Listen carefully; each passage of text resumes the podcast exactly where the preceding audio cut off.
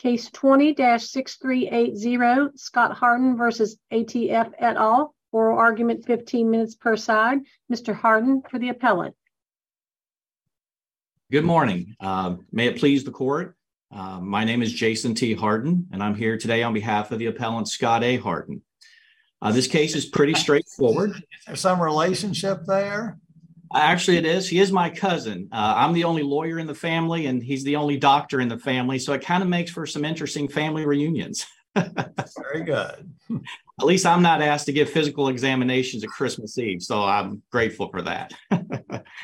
um, well, this case is pretty straightforward, Your Honors. Uh, at issue are bump stocks, and uh, more specific, uh, whether a bump stock is a machine gun as defined by federal law.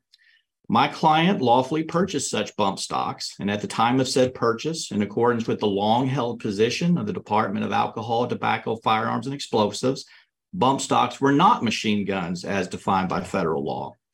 Now, this position of the A T F remained consistent from around two thousand six all the way to two thousand seventeen. Now, I believe that encompasses, I believe, five A T F directors, two F A T D chiefs, and even four U S attorneys general. Now, of course, as we know, in two thousand eighteen, uh, there was the mass shooting in Las Vegas, uh, followed by public outcries and political pressures to do something. Uh, that's when the A T F reversed course and, through a rule change, reclassified bump stocks as machine guns. The result, uh, citizens at the time of the A T F's rule change owning a bump stock were exposed to a decade in federal prison, though for a decade earlier, the federal government did not believe that such should be the case. And I think that was best stated by Supreme Court Justice Neil Gorsuch in his statement in the denial of petition for writ of cert in the Gettys case.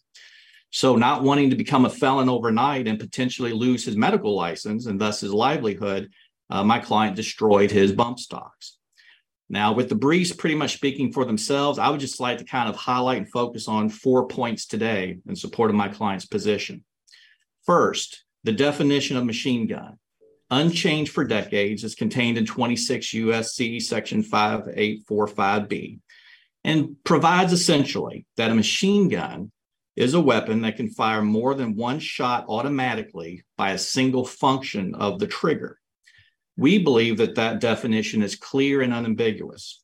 Consequently, uh, we believe the government's interpretation is inconsistent with that statutory definition, so the A T F lacked authority when it issued its final rule. How so, can you justify it being un- unambiguous when so many judges that you're aware of, I'm sure, say it is ambiguous? Well, I think when you look at what uh, the definition of the machine gun, and the two main points, of course, is it talks about the uh, being the single f- uh, function of the trigger and whether it is automatic. Now, I'll be perfectly honest with you, being a non-firearm expert, I, I didn't even know what a bump stock was before this case.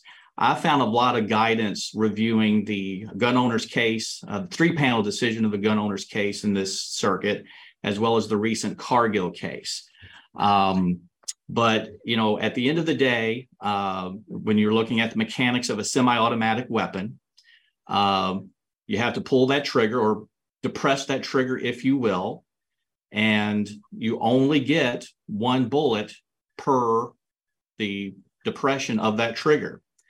Uh, to, uh, to be deemed a automatic weapon, when you depress that trigger, uh, it will continue to fire shots. And I think that when you follow that definition, uh, like I said, set out in Cargill and the earlier gun owners case, where they break down what does single function of the trigger mean and what does automatic mean, I, th- I think it is pretty clear. Uh, a function means exactly that. It's an act. When you press that uh, trigger on the gun, you are now activating the firing mechanism. Uh, that is that is just one function. And you have to keep, uh, again, as I said, pushing that trigger. In the case of bump firing, have that firearm bumping up against, uh, bumping that trigger up against your finger to allow for shots to be fired. But it's always one pull of the trigger, one shot, different from an automatic, that it'll continue to fire rounds until you either take your finger off the trigger or you run out of ammunition, whichever uh, begins first. Let me read you three sentences from Judge Ho's opinion in Cargill. He says, what does single function of the trigger mean? If it's meant, if it means that there is a single action on the trigger from the shooter's perspective, then this language might well apply to bump stocks. That's because a single action on the trigger by the shooter is enough to spray multiple bullets. Well, and I, I think, though, what that decision also pointed out is if you take this role where you are redefining function to be this, uh, to the pull of the trigger, you start to take this statute from a, a gun-centric statute, or at least this component of the statute, to a shooter-specific. And I think nowhere in the statute, at least where it uh, defines the machine gun, is does it rely on what the shooter does? Because, uh, you know, it is important to point out that Uh, the bump firing can be replicated by an experienced shooter without the actual device. So that's a slippery slope because you could have a very well-trained shooter with a semi-automatic weapon without a bump stock device, but just through his own skills, coordination, muscular abilities to bump fire. Does that convert then the semi-automatic to a machine gun just because of what the shooter is doing? And I think that would be incorrect. And I think they point that out well in the Cargill case. Counsel, um, I, I, it's understandable. Both you and your opposing counsel have argued that um, the plain meaning of the statute supports your position. But as Judge Gilman's pointed out, we've had a, a wide uh, uh, or a sharp divergence in the, in the authorities uh, on that interpretation issue. So let's just assume for the purposes of the argument that the statute is ambiguous. So what do we do now? Um, uh, I, I, wh- wh- do, you, do you do you still win? Uh, yes, I, I believe so, because and, and, and as you've aptly pointed out, there has been uh, multiple decisions, whether it's in courts of appeals, the district courts, uh, some of these courts have applied the Chevron deference and so forth. I think the crux of this is that if you assume ambiguity for argument's sake, that this statute has Uh, the component of criminal sanctions. And because of those criminal sanctions, then the doctrine of lenity applies and would abrogate uh, any analysis under Chevron. Uh, when criminal deal with the Babbitt case, um, which seemed to not apply the rule of lenity in the context of an administrative uh, regulation that criminalized behavior. Well, the, the Babbitt case is interesting. As, as I understand that, that involved the uh, uh, the endangered species uh, thing. And, you know, it, it's sort of an aberration. And what I would do is I would just simply rely on, I think it was uh, Justice Scalia in the Whitman versus United States case in talking about Babbitt. And I will quote from him, "The best that one can say is that in Babbitt, Uh, the court deferred with scarcely any explanation to an agency's interpretation of a law that carried criminal penalties." And he goes on to state, which I think is very important, "Babbitt's drive-by ruling in short deserves little weight."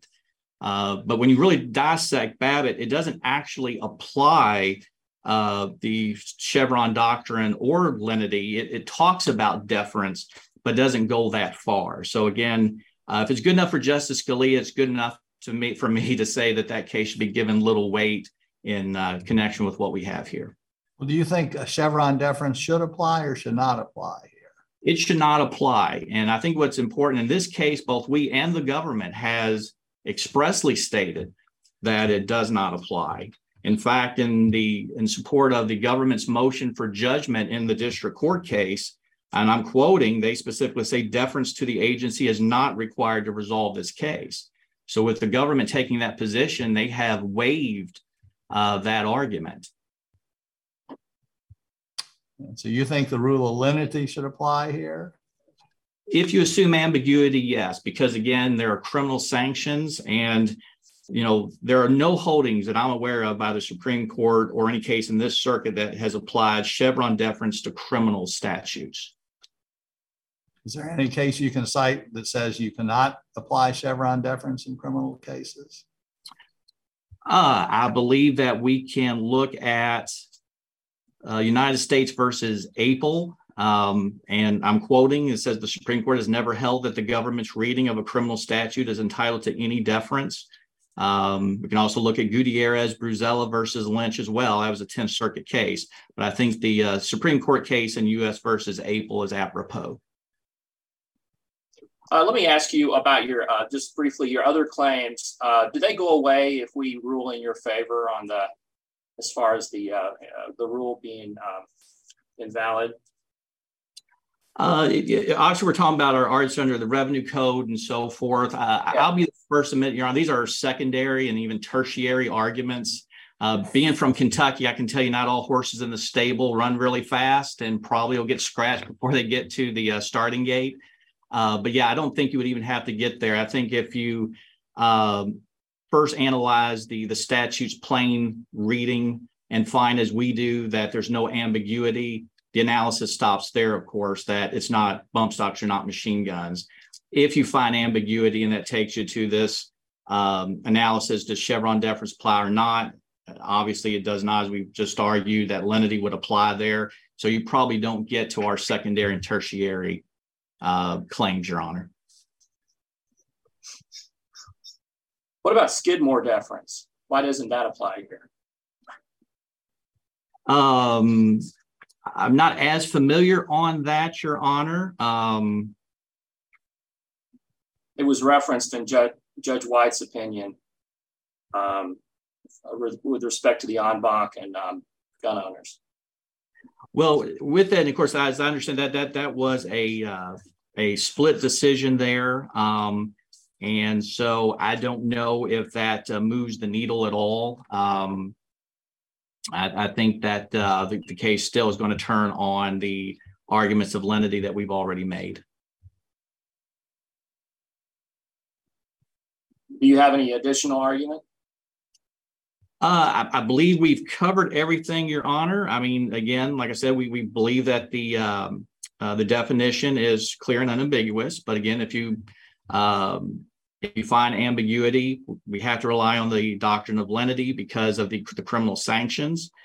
And if I could just make one final point as well, um, I, I can't overemphasize the importance, I think, of this court ruling on this matter. Again, I know there's multiple cases in multiple circuits that involve the A T F's role in this bump stock issue. Uh, there's been multiple preliminary injunctive motions that have been filed, all of which, as I recall, have been ultimately denied. Uh, divided panels have found ambiguity and invoked the Chevron deference, uh, with the Cargill case recently in the Fifth Circuit being an exception to that. But as far as I know, this is the only case where there has been an adjudication on the merits, uh, and the district court applied the Chevron deference doctrine. Uh, so because of the district court's reliance on Chevron in this case, and Chevron being an issue that extends beyond merely the confines of this specific A T F ruling, and in fact, extending into the ever-growing expanse of administrative authority, I think a ruling in this case would be very important to advance this issue, despite what subsequent proceedings are, are sought either in Cargill or in the Gun Owners of America case in this circuit. Uh, okay. And that is all I have, Your Honor. If I may Thank reserve the balance at any time. Thank you. Thank you, counsel. Mister Hinshelwood? Yes, Your Honor. Good Good morning. Brent Hinshelwood for the government. Uh, obviously, this court is, is, I think at this point, fairly well familiar with these issues.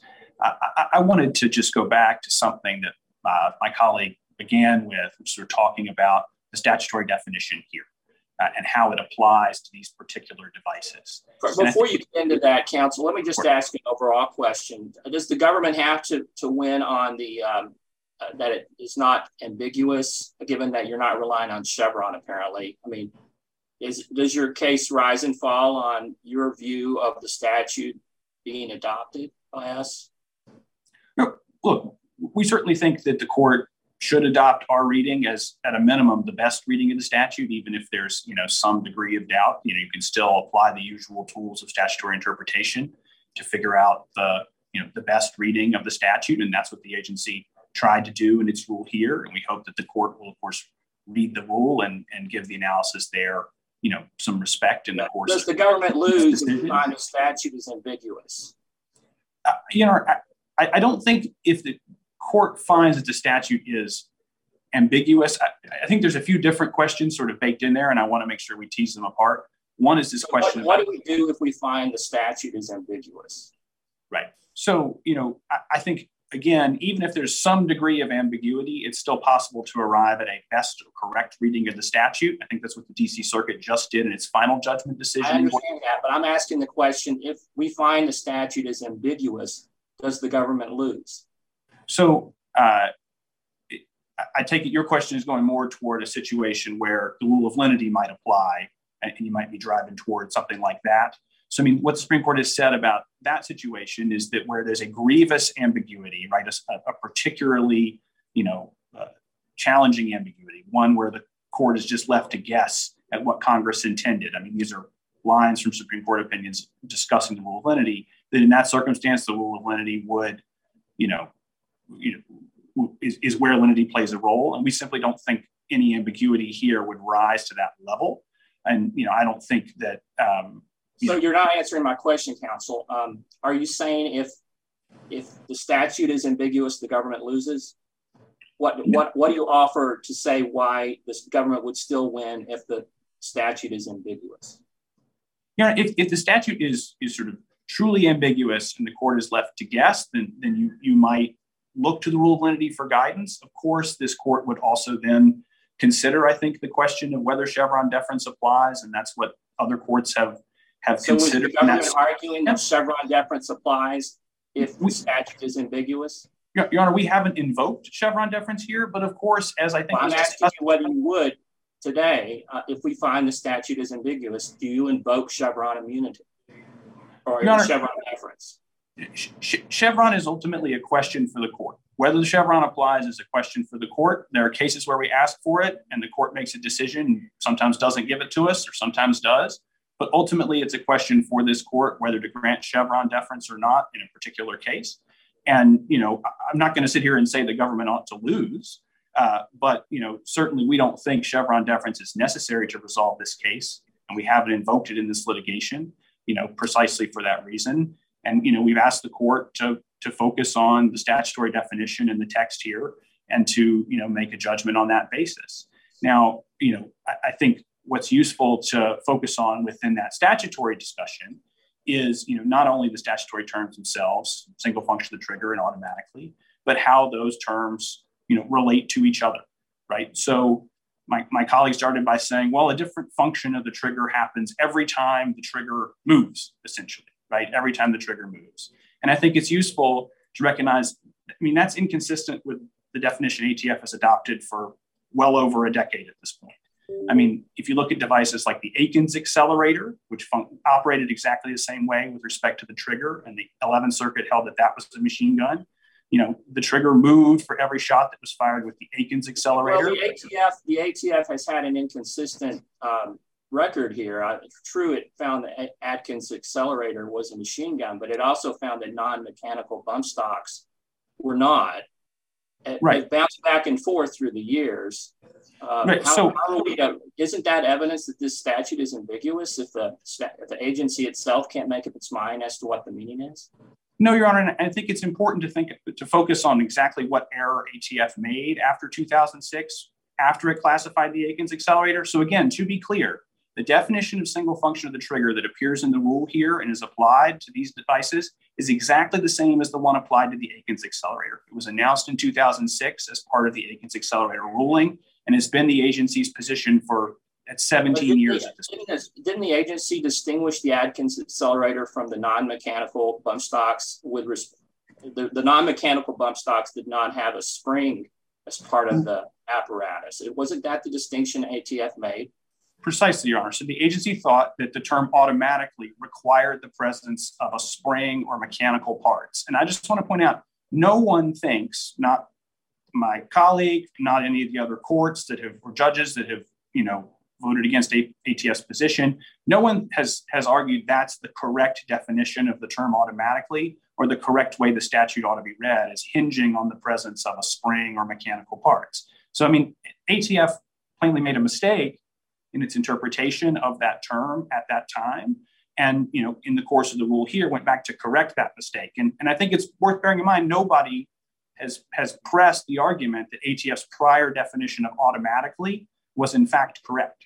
Um, you know, instead, A T F looked to, you know, dictionary definitions that apply, you know, uh, of that term at the time it was enacted in nineteen thirty-four, and that other courts like the Seventh Circuit and Olofson relied on to, you know, establish in, in their own rulings, and looked at those definitions and said, well, you know, the term looks to whether there's, you know, a self-acting or self-regulating mechanism, or to use another definition, something that's self, you know, regulating under conditions fixed for it. And sort of looked at that and said, okay, that's the definition we ought to be applying here. And then we can look at bump stocks and see, you know, if they fit that definition. Is, is this kind of an unusual, I mean, it seems unusual to me for an agency to change its interpretation of what's criminal or not under a statute. Has this ever occurred before, to your knowledge, for any federal agency to change its view of whether something is criminal or not under a statute?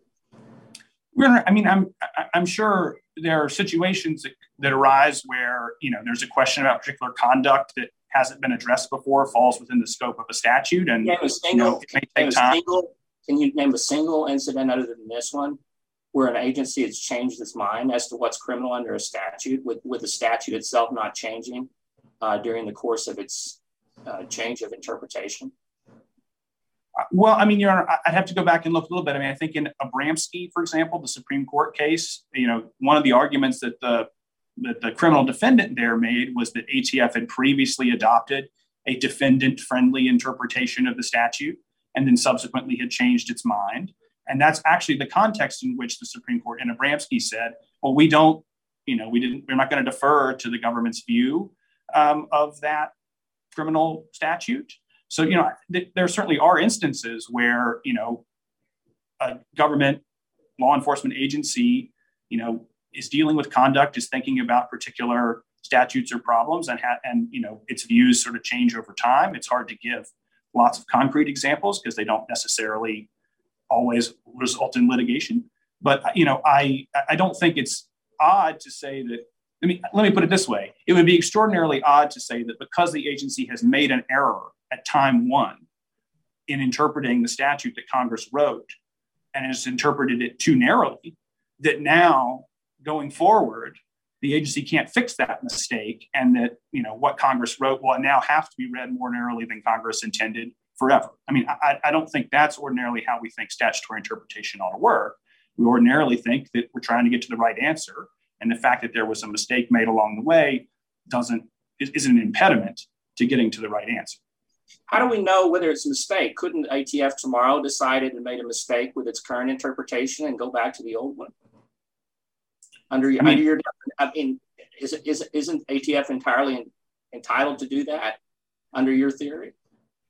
I mean, it, it's certainly always the case that A T F or any other, you know, entity could decide, well, you know, the statute means that, but we're not going to enforce it against individuals who, you know, behave in that way. You know, there's always sort of some room, and, and there's always some room for questioning, you know, and and and evaluating interpretations. Again, I don't think that's particularly unusual. I mean, what we do have here at this point is a situation where, you know, the D C. So we just have to take the A T F's word for it that that they've got the right interpretation now of the statute?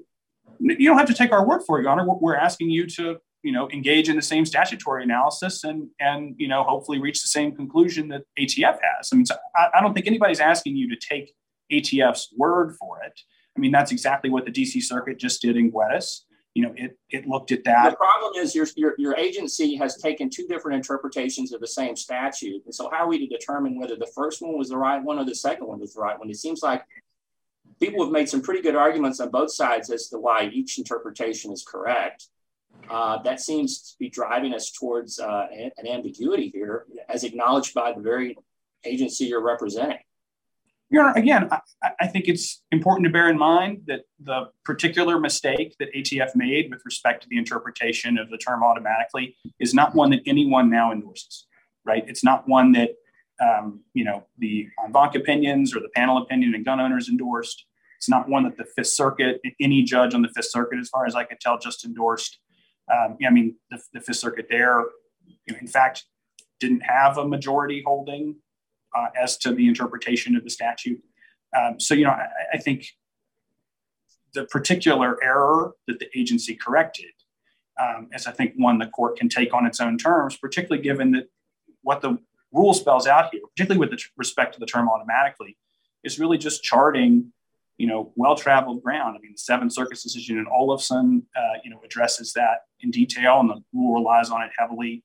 You know, I mean, even prior decisions from this court, you know, with respect to some of these definitions. So if you look at, for example, this court's decision in Carter, I mean, there was a situation where the shooter, to fire that particular gun, it didn't have a traditional trigger the way you might think of, sort of a curved metal trigger.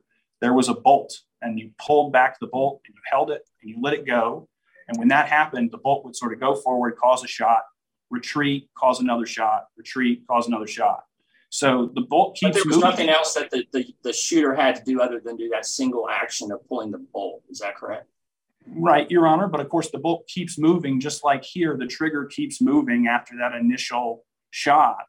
But you have um, to you know, keep, the, the shooter here has to keep the finger on the on the trigger, right? Well, they have to keep their finger in position to be hit by the by the trigger as it comes forward each time. Right. And they if have they move, to maintain. If they, move their, if they move, if the person moves their finger out from out the, of the area of the trigger, then the gun will stop shooting, correct? Right. In, in the same way, if you take your finger Whereas off the trigger of an F sixteen. The, in the bolt case, they only had to do it once, and that was it. It just started shooting, right? And you couldn't couldn't stop it by, I mean, maybe you could if you grab the bolt. I don't know.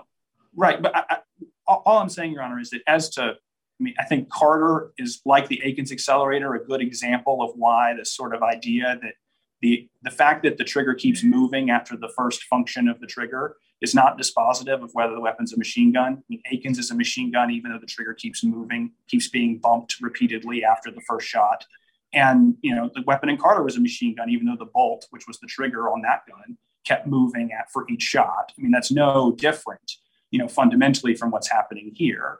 And then I think the separate question is whether the fact that the shooter has to apply some pressure to the gun to enable it to keep firing somehow makes it not a machine gun anymore. And of course, you have to apply pressure to any gun, uh, well, not any gun, but any, you know, sort of gun that most people think of as a machine gun. You know, many common machine guns, you have to hold the trigger down continuously to get it to keep firing. Now all you're doing is arguing. I'm sorry, we don't have much time left. Is the government arguing for Skidmore deference here?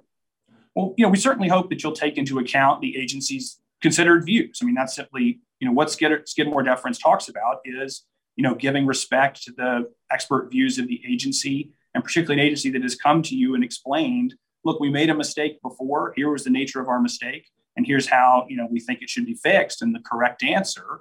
And also taking into account, Your Honor, the agency's technical expertise. I mean, the agency, of course, you know, works with firearms, you know, all the time, sees these devices, sees the huge range of other devices that, you know, individuals submit to try and circumvent Congress's, you know, ban on machine guns.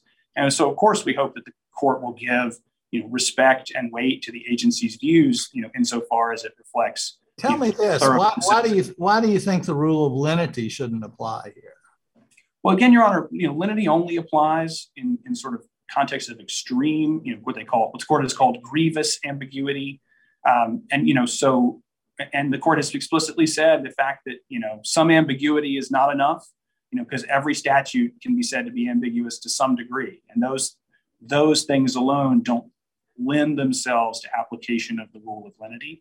We simply don't think a, an ambiguity of that type exists. You know, again, I would point you to the D C Circuit's recent decision in Guedes, which sort of goes into, you know, that exact point. I see my time is up. Thank you. Thank you, counsel. Mister Harden? Uh, yes, uh, just really brief. I, I think most things have been covered. I, I realize that, you know, again, we, we've always argued that the definition of machine gun is, you know, clear and unambiguous. But if if you take the government's position uh, with these inconsistent A T F rulings, I think it certainly would undercut their argument that the statute is unambiguous. Um, you know, there is, uh, I think, a Supreme Court holding in the past, um, factually an opposite, but stands for the proposition that if you have a long, consistently held position of an administrative agency, and then at the end, there's a change, the change should be given less deference. And again, I'm, and I'm not invoking Chevron deference here. I'm using deference generically, but it should be given less deference to the long-held, consistent view, because that goes to just, you know, uh, the the public being able to have notice and understand what the laws are and the pitfalls, especially when there are, um, you know, criminal sanctions that could be waiting for them with one misstep. Um, so I just wanted to, to insert that. And other than that, I, I think we've covered all of our issues, and I appreciate everyone's time today and, and attention to this matter. Thank you, counsel. Uh, the clerk may adjourn the court.